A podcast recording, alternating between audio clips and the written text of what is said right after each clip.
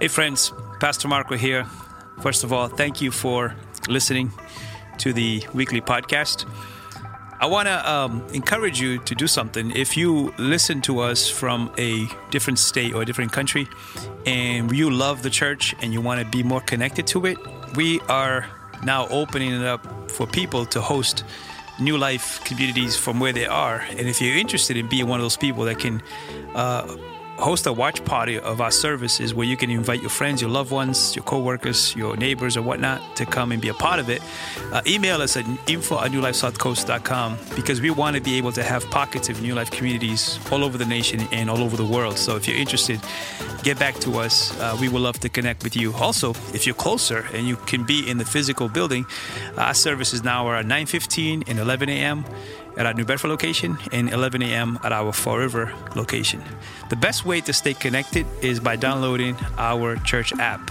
Go to the browser um, and just type in New Life South Coast, and our app will pop up on Apple or whatever else that you use for you to stay connected. I pray that today's message, as usual, will encourage you, challenge you, and, and bless your walk with the Lord. I want to go a little bit deeper this morning uh, from where we left off last week. We talked about how Christianity is a worldview, it's not just this private Sunday thing that we do.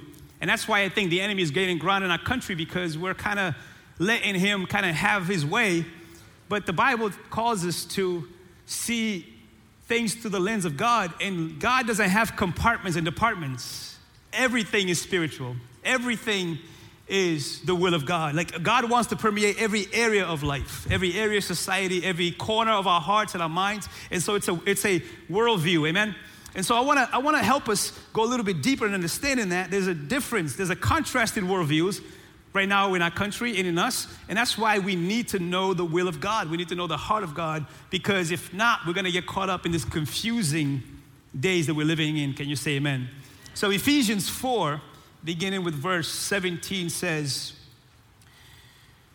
With the Lord's authority, I say this live no longer as the Gentiles do, for they are hopelessly confused. Their minds are full of darkness. They wander far from the life God gives because they have closed their minds and hardened their hearts against Him. They have no sense of shame. They live for lustful pleasure and eagerly practice every kind of impurity. But that isn't what you learn about Christ.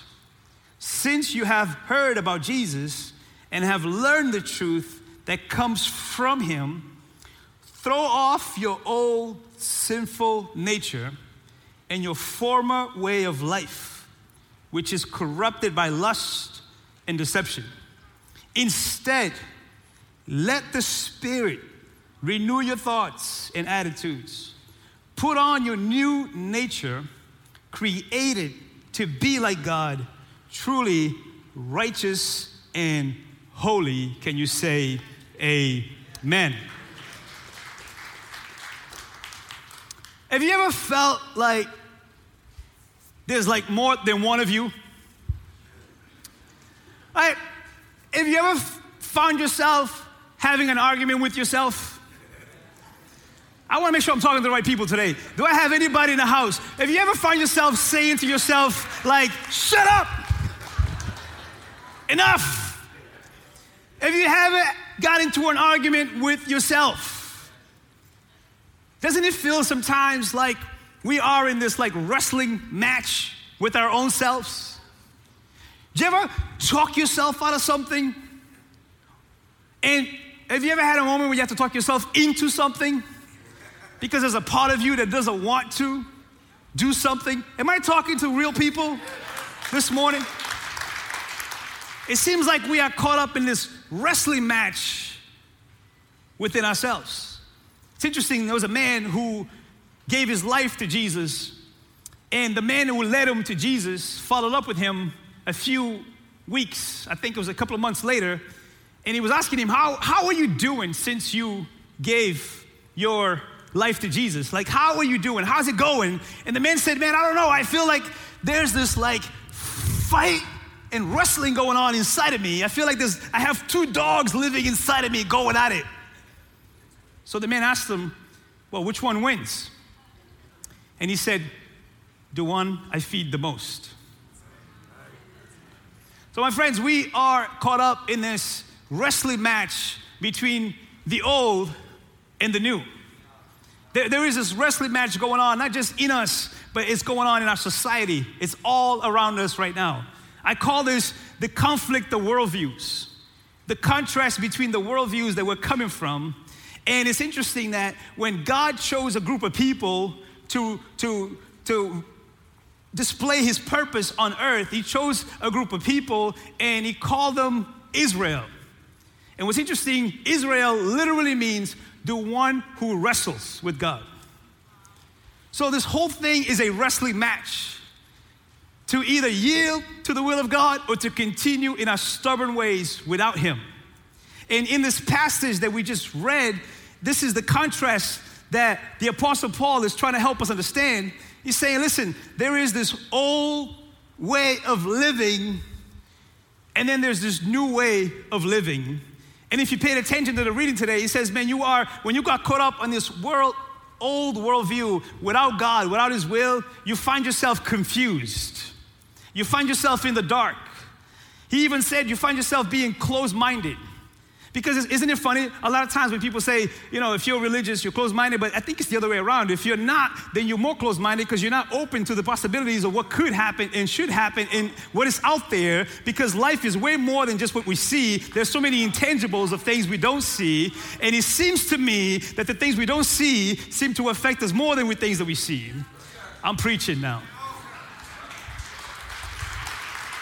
And he says, you find yourself being hard hearted. In other words, you can't receive from God. You can't receive His will and His purpose because your heart is hardened against Him. It's like you stiff arm the will of God, which leads, it says, to a life of no shame. You ever find people do, you ever see people do some things you're like, oh my God, you ought to be ashamed of yourself. Like, what are you doing? But your mind is so out there that you're not even realizing that, man, this is not normal. And when God is not in the picture, what's not normal becomes normal, and what's normal becomes abnormal. The Bible says there come a days when we're gonna call right wrong and wrong right. And I think we're there. Right? He says, then you live a life of lust and impurities. Why? Because you are living a worldview that doesn't include the grace and the will and the purpose of God. Are you tracking so far? Now, I, I, I, need to go a little bit deeper because we need to understand how this displays itself, not just in us, but in the world that we live in. In the world that we live in, we would call this a naturalistic worldview. A worldview that is only seen from the lenses of a person who doesn't believe that there's a God and there's a purpose in him. And so, if I was to break this down, I hope you're taking notes because it's a little deeper here. Without God, we are left with this worldview that is basically a worldview that only goes by the natural things. So, let me break it down for us, right? What happens in the naturalistic worldview is number one, is we are just a product of chance. If there's no creator, all we are is a combination of atoms that millions upon millions of years ago in a primordial soup, and somehow by chance we were able to come together and become the humans that we are today. And we, we believe that this, the process of evolution has gotten to where we are today. So, in other words, there's really no reason for our existence. We're just here by chance. That is the naturalistic perspective of life. Now, if that is true, that leads to number two. Because if we're here by chance, we don't have a creator, therefore, we have to construct morality on our own. We call this moral relativism. So morality becomes what's relative to me. And that's why, so all of a sudden you hear people say, that's my truth, as if all of us have a copyright on truth. And, like, and so what happens is now we have 7 billion people in the world going, that's my truth. That's why sometimes people say, oh, you go to church. That's good for you. Why? Because now we're constructing our own morality and it becomes a buffet. I get to pick and choose what I think is right and I get to pick and choose what I think is wrong. Are you tracking with me?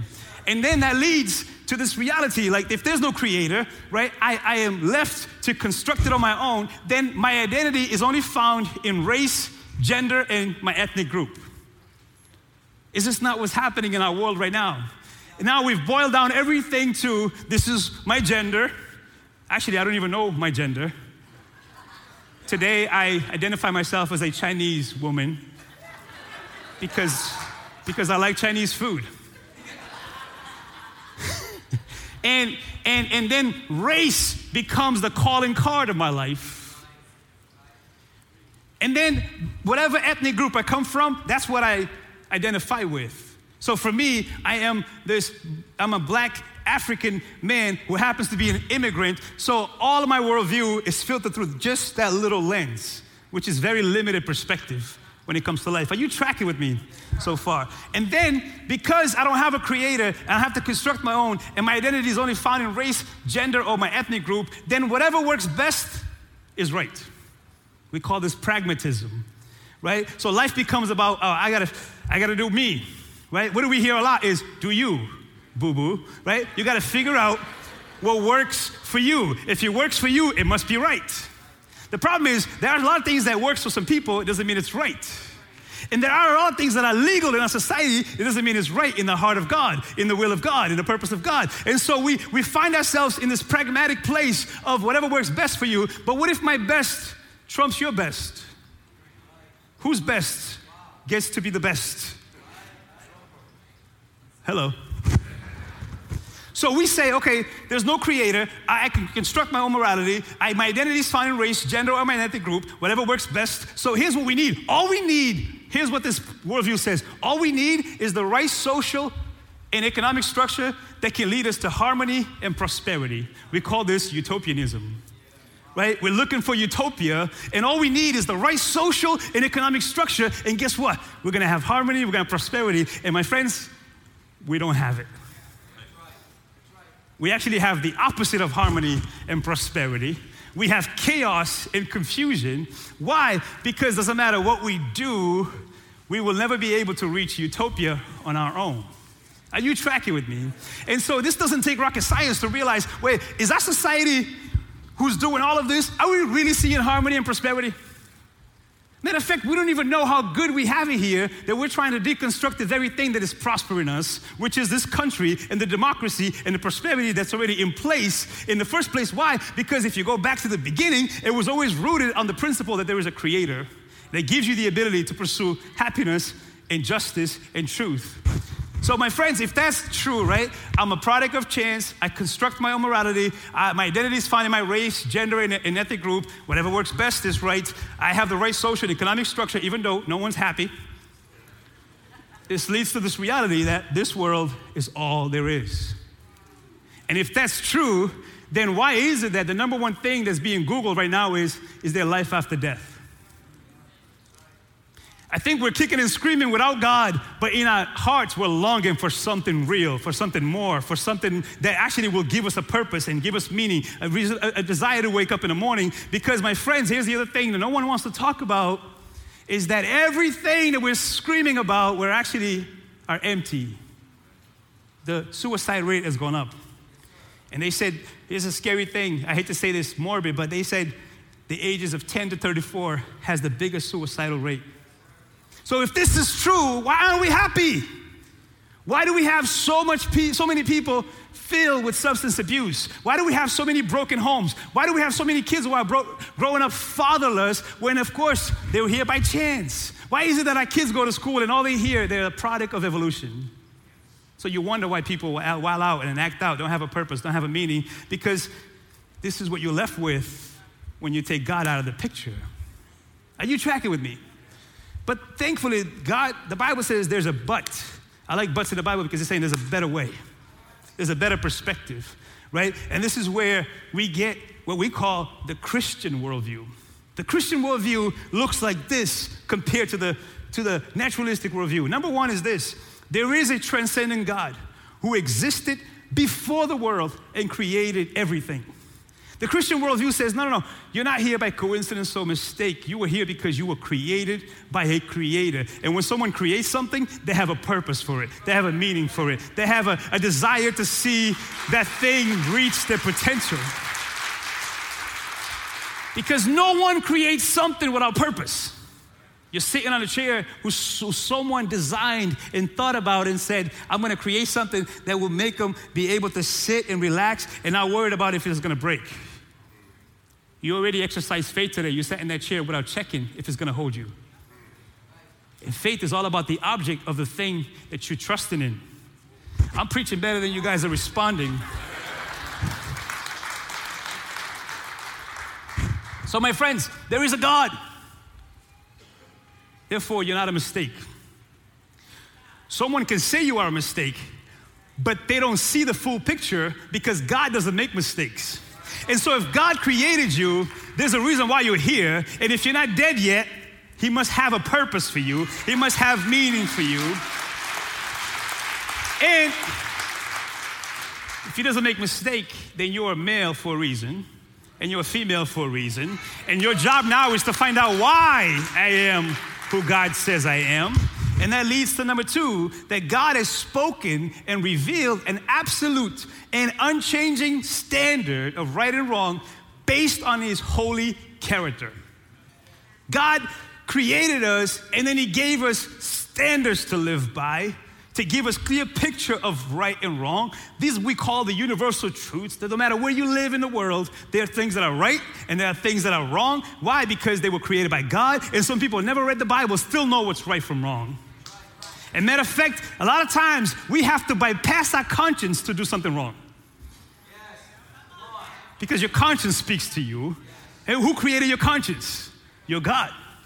So we do have standards to live by but we may choose to bypass them. We can bypass the code in our conscience. Are you, are you tracking with me? Which leads to number three our true identity is found in God as revealed in scriptures. Our true identity will never be found in society, will never be found in our feelings. It would only be found in the created God because why? No one creates something without purpose. So think about this. If that's true, my job is to find out what does he say about me? Because I don't know about you, I'm really bad at putting things together. If I go to IKEA, I will lose my salvation when I'm trying to put something together. If you want to see me lose my mind, call me to go put something together right? But everything you try to put has a manual, right? That manual is there to instruct you, but I'm so bad at it, even the manual trips me up, that my wife says, You might want to call one of your friends. Truth is, she doesn't want me to put anything together because it never works out. She comes out and be like, why, why does he look angled? I'm like, I think it's supposed to be that way, honey. It's supposed to be leaning. it's a new model.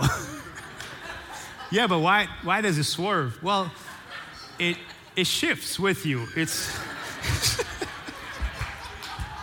uh, really bad. But my point is, my friends, everything that's created has a manual. And God says, I've given you a manual to get to know me, to get to know your purpose, to get to know your meaning, to get to know when you're straying away from it so you can get back on track. Like I've given you a GPS, and that GPS inside of you is always calling you home to the will of God, to the purpose of God, and to the plans of God for your life. That's your true identity. And number four, sin is real and deeply twisted the human nature. This is what we don't want to recognize. Like I said, we are knuckleheads. We, wanna, we want to insist on our way. But the reality is, we can't fix sin. No matter how much of a great you, uh, social dynamic you create. Have you noticed this? Back, listen, let me give you an example. Back in the 80s, we had the, the first drug problem, right? But there was the stigma that this drug problem would only be found in certain neighborhoods. And then we found out wait a minute, that's not true. Just because you have the right social st- structure and you have a mom and a dad at home, we find out that a lot of people who are hooked on drugs were actually coming from suburban homes. Which completely ruined this whole concept of utopia because it doesn't matter where you're from and, and where you've been and who your parents is and who your parent isn't. The reality is you are a sinful person who needs redemption, who needs restoration, who needs healing, who needs to be restored by the grace of God. Which leads to earth is not heaven yet. And I say yet because the manual, that's why you got to read the manual. The manual said one day, the owner who's to come back and restore all things. He's to make a new heaven and a new earth, and we're to live here without sin, without shame, without guilt. We're not there yet, but we're on our way. In the meantime, he says, keep praying for this kingdom to come on earth as it is in heaven. That's why we come on Sundays, and, and once in a while, you get a little glimpse that there is more to life and that there is God touching us, and we're touching Him, and heaven comes. But we're not there yet. That's why we always say, the best is yet to come. Why? Because we live for eternity and not just for temporary things. My friends, this is the reason why this pandemic has caused so much chaos because we realize, OMG, we don't live forever. This is the reality. This is why so many people are scared, won't leave their home. Some people haven't left their home in months. Why? Because they've allowed the naturalistic worldview to infiltrate their minds and their hearts. It's a scary thing when you live your life from a place of fear. And let's be honest, the data doesn't compute. Do your homework. I think they've sold us a lie. I said this two weeks ago. It's almost like, hey, they said, hey, you have this virus, but the side effects is gonna kill you more than the virus. That's why, my friends, we have to stand up for truth. We have to stand up for righteousness. We have to stand up for the church and say, no, we need to be open because lives need to come and have life and have meaning and have purpose and get baptized and find life again. This is the hope of the world is Jesus and his church and his will. Nothing else is going to do it. This is where people say, I found meaning, I found purpose, I have a purpose in life. I'm not here by chance or coincidence. I am who God says that I am. My goodness, we have a worldview that speaks hope into people. We have a worldview that speaks beyond this world. We have a worldview that even the bad things can be redeemed. We have a worldview where the cross was the worst you can do to a human being, and through that cross, he brought the best that you can bring to a human being. Through the cross comes the resurrection of Jesus Christ. We have a worldview that says all things work together for the good of those who love the Lord. I thank God for the good, the bad, the ugly, the confusing, because I know He is good, He's faithful, no matter what. So I can kick and scream through life, or I can surrender and find a better life in Christ. Because the key, my friends, the X factor Paul tells us here is Jesus. It is Jesus, my friends, that, go ahead, that shifts our worldview from death to life. It is Jesus that shifts your worldview from selfishness to selflessness. It is Jesus that shifts your worldview from me, myself, and I to God, what is your plan for all of us? It is Jesus that will take you from living in fear and worry to living in hope, even though it may seem like hell is breaking loose. But all hell could be breaking loose around you, but you can still have confidence that you have a God who is for you. And if He's for you, who can be against you? My friends, Jesus is more than this really cute thing that we do on a Sunday morning. Jesus shifted the cosmic understanding of life, He shifted history. There is a before Jesus and after Jesus. Tell me someone who has done that.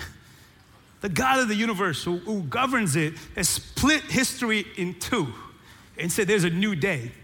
We call this a new birth when you are physically born, what they do is they cut your umbilical cord. It's saying, like, listen, you no longer have to be sustained by your mom. You don't have to be sustained. What sustained you for nine months was powerful, but for this new entering of the new world, you have to cut yourself from that to get into this new place. And so, this is what Jesus comes to do. He comes to cut you away from the sinful nature so you can kind of come into the new nature and receive what He has for you. That's why He said, You must be born again.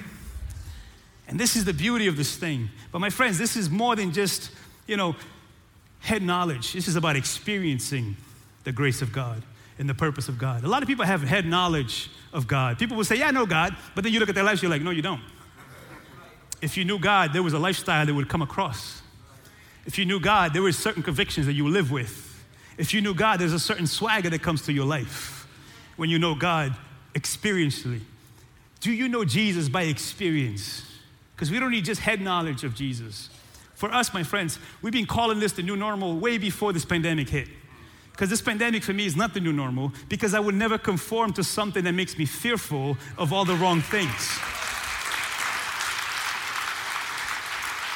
The Bible says the fear of God is the beginning of wisdom. The reverence, the respect that I have for my Creator is the only thing I'm gonna fear. And the Bible says if you're gonna fear anyone, fear the one who has the power of life and death in his hands. And so, my friends, the new normal is this new life that we find in Jesus. This scripture in Second Corinthians is the life verse of this church. We always like to bring it back, especially for Celebration Sunday. But, but, but the Bible says this means that anyone who belongs to Christ has become a new person. The old life, the old worldview is gone, a new life has begun. Notice he says begun. In other words, you're not, you may not be fully there yet, but you're on your way. Today, you're taking a massive steps towards the will and the purpose of God. But beware because the enemy is real. He's going to come against you with everything that he has. But I'm here to declare over your life no weapon formed against you is going to prosper because God is faithful. So, my friends, this only comes when you abide and rely on Jesus by experience. This is something you have to want for yourself. God will never force His will on you, but He will bid you to come. He always puts crumbs along the line. If you pay attention to your life, God's been pursuing you a very long time. Like, if we can be honest for a second, God has been there all along. It's not until you wake up that you realize, oh, that was Him all along. Even the bad, even the stuff that you didn't make sense at the time. It's almost like God was like, man, I have to slowly pull you into my will and my purpose because we don't know what's good for us. Come on, think about it. Like, let's get, let's get a little bit honest here in this church. If it wasn't for Jesus pulling you along, you wouldn't be here this morning. Some of y'all would have went to church last night. And you know what kind of church I'm talking about? The kind of church that you tied at the door the kind of church that you get in and you try to find a way to mingle, but you know, you, you, you, you're too, you know, in the natural to mingle. You need to have a few drinks on you to be able to get you out of your comfort zone, to be able to do things that you normally wouldn't do in natural circumstances because you want to be intoxicated, to be able to not. All right, y'all ain't gonna talk to me.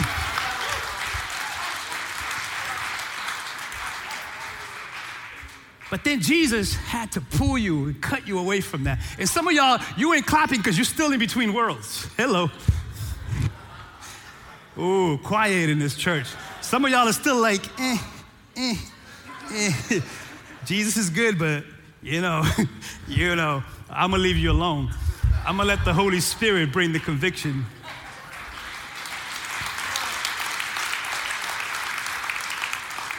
Let me end by showing you. Paul says, here's what the new life looks like. And this is what you have to pay attention to because you it's not just head knowledge, is am I experiencing this reality? Here's how he ends the scripture. He says, Here's what this new life looks like. It's a spirit filled life, renewed, that renews your thoughts and attitudes. Everything that happens in your life happens in your mind first. That's why, that's why the Bible says, don't conform to the world. You have to be transformed. You got to be transformed from this worldview into the newness of your life. And that's a process. That's the evolution that I believe in. The spiritual evolution that God takes you on. Right? The word for this in the Bible is the word metamorphosis, transformation. Metamorphosis is gradual. Metamorphosis is like, you ever seen a grub looks disgusting, a wormy thing, slimy thing, but with time, with evolution, that thing begins to transform itself into a beautiful butterfly. That's metamorphosis that the Bible talks about. And if we can be honest for a second, we can say, man, I remember when I was a little warm, grub, slimy, good for nothing, thought I knew everything, but didn't know anything, so prideful, so egotistic, so insecure, had to puff my chest to try to prove myself. No, no one's gonna talk to me about the fact that some of us were, were here. But slowly but surely, the Holy Spirit begins the transformation. And you look back, you're like, who the heck was that? You ever had a moment you're like, who? You ever meet someone you haven't seen in a while? They try to remind you of your pastor. You're like, who are we talking about? I got a few honest people in this house. But that's, that's the transformation, that's the new nature that God has all of us on. You may not be there yet, but you're on your way. That's the beauty of this thing. It's a journey. But God created you to be like Him. That's the ultimate purpose. To reflect Him. God is righteous and holy, and He wants His people to be righteous and holy. Without holiness, no one can see God. He's too holy to coexist with impurities. That's why He takes us on a journey to purify us, to cleanse us, to restore us until He decides to take us home. That's the beauty of baptism. It's, it's another step to say, God, cleanse me, heal me, restore me. Just don't stop your metamorphosis process. I end with this one of my favorite quotes that I learned when I got saved. This preacher said, God loves you just the way that you are, but He refuses to leave you that way. He wants you to be just like Jesus. That's the beauty of this journey. Would you stand with me as we pray together and get ready for baptism? Listen, all this sounds good, but if you don't make up your mind to let Him come into your life, all it is is head knowledge you will never experience the actual transformation. It's the sad reality that a lot of people will come this far, but then they don't take the plunge to say, Lord, I surrender. But I believe God brought you here this morning, not by coincidence or mistake, because in this economy, there's no coincidences, there's no mistake. He's been pursuing you. Even some of you, you're like, I just came because my friend's getting baptized. No, no, no. God doesn't make mistakes. He brought you here to introduce himself to you, to say, I also came after you, so you can know me. So, you guys are home. This is your chance. You guys in the, in the building, Fall River. I'm going to invite you to do something with me. Would you bow your heads and close your eyes? And the reason why we bow our heads and close our eyes is to mind our own business. So we're not distracted by anybody around. Because this is personal. Are you ready to make the greatest decision of your life? to surrender your life to the Lord. Because when you do, the newness of life begins. The old is gone and the new begins. I said begins. It's a journey. So if you're ready, this is your moment. This is your moment. In person and online, I'm going to say this prayer. The Bible says if you confess with your mouth and believe in your heart that Jesus is Lord, He will come into your life, forgive you, and empower you to live a new life. So let's pray this prayer together, especially you who have never given your life to the Lord. Say this with me, but say it from your heart. Say, Father, I heard you, and I'm responding to your love, to your grace, and to your mercy. I pray you come into my life, forgive me of my sins, and make me a new person in the image of your Son, Jesus. Jesus, I believe that you died and rose again for my sins. Now empower me with your spirit to live this new life. I surrender all to you. So have your way in me, but also have your way through me. I pray in your name, Jesus. Amen and amen. Amen. Thank you, Lord. We hope this talk has encouraged and challenged you. If it was helpful, share with a friend. For more info, visit newlifesouthcoast.com. Until next time, have a blessed week.